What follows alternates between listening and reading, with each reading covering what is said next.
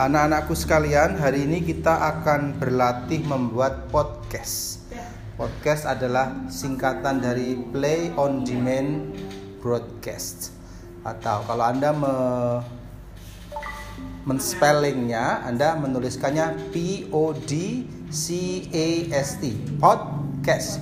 Podcast punya dua suku kata, pod dan cast. Nah, kira-kira begitu ya anak-anak. Terima kasih, sampai ketemu minggu depan.